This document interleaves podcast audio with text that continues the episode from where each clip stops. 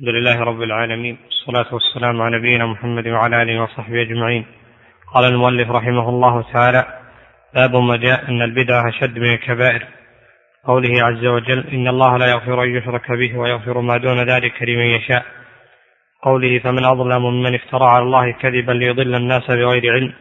قوله تعالى يحمل أوزارهم كاملة يوم القيامة ومن أوزار الذين يضلونهم بغير علم. ألا ساء ما يزرون. في الصحيح أنه صلى الله عليه وسلم قال في الخوارج أينما لقيتموهم فاقتلوهم. وفيه أنه نهى عن قتل أمراء الجور ما صلوا. عن جرير بن عبد الله رضي الله عنه أن رجلا تصدق بصدقة ثم تتابع الناس فقال رسول الله صلى الله عليه وسلم من سن في الإسلام سنة حسنة فله أجرها وأجر من عمل. أجرها أجرها ارفع. فله أجرها فله أجرها وأجر من عمل بها من بعده من غير أن ينقص من أجورهم شيء. ومن سن في الإسلام سنة سيئة كان عليه وزرها وزر من عمل بها من غير أن ينقص من أوزارهم شيء. رواه مسلم وله مثله من حديث أبي هريرة ولفظه من دعا إلى هدى ثم قال ومن دعا إلى ضلالة.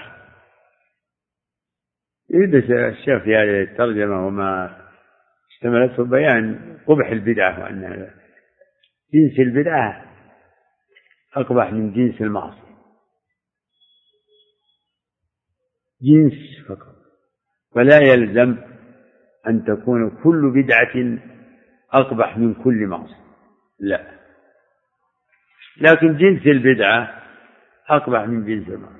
والبدع فيها ما هو كفر وما هو كبيرة وما هو دون ذلك ومنها ما هو خطأ. هناك البدع الكبار كبدعة القدر نفي القدر القول بالجبر بدعة الإرجاء جهمية وبدعة يعني الرفض. هذا بدع هذه أصول أصول البدع هذه أصول البدع. وهناك البدع الصوفية التي العملية يعني لأن البدع منها اعتقادية ومنها عملية والعملية أنواع ومراتب. فيها أشياء يعني تكون جزئية يسيرة وهناك بدع عملية كبيرة وهي كفر. مثل بدع القبور. بدع القبور منها ما هو شرك ومنها ما هو دون ذلك. بدع القبور. بناء المساجد على القبور. ويظهر قبح البدعة إن صاحبها يأتيها ويفعلها على إنها حسنة. ويتعلق بها.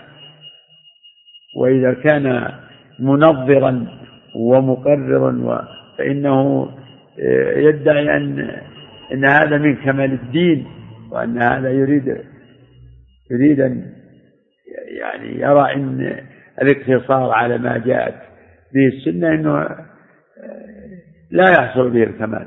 ولهذا أنكر النبي عليه الصلاة والسلام على الذين أرادوا أن يتبتلوا وأن يديموا الصيام والصلاة والقيام وما إلى ذلك ويتركون الزواج. قال من رغب عن سنتي فليس مني. نعم هذا والله أعلم.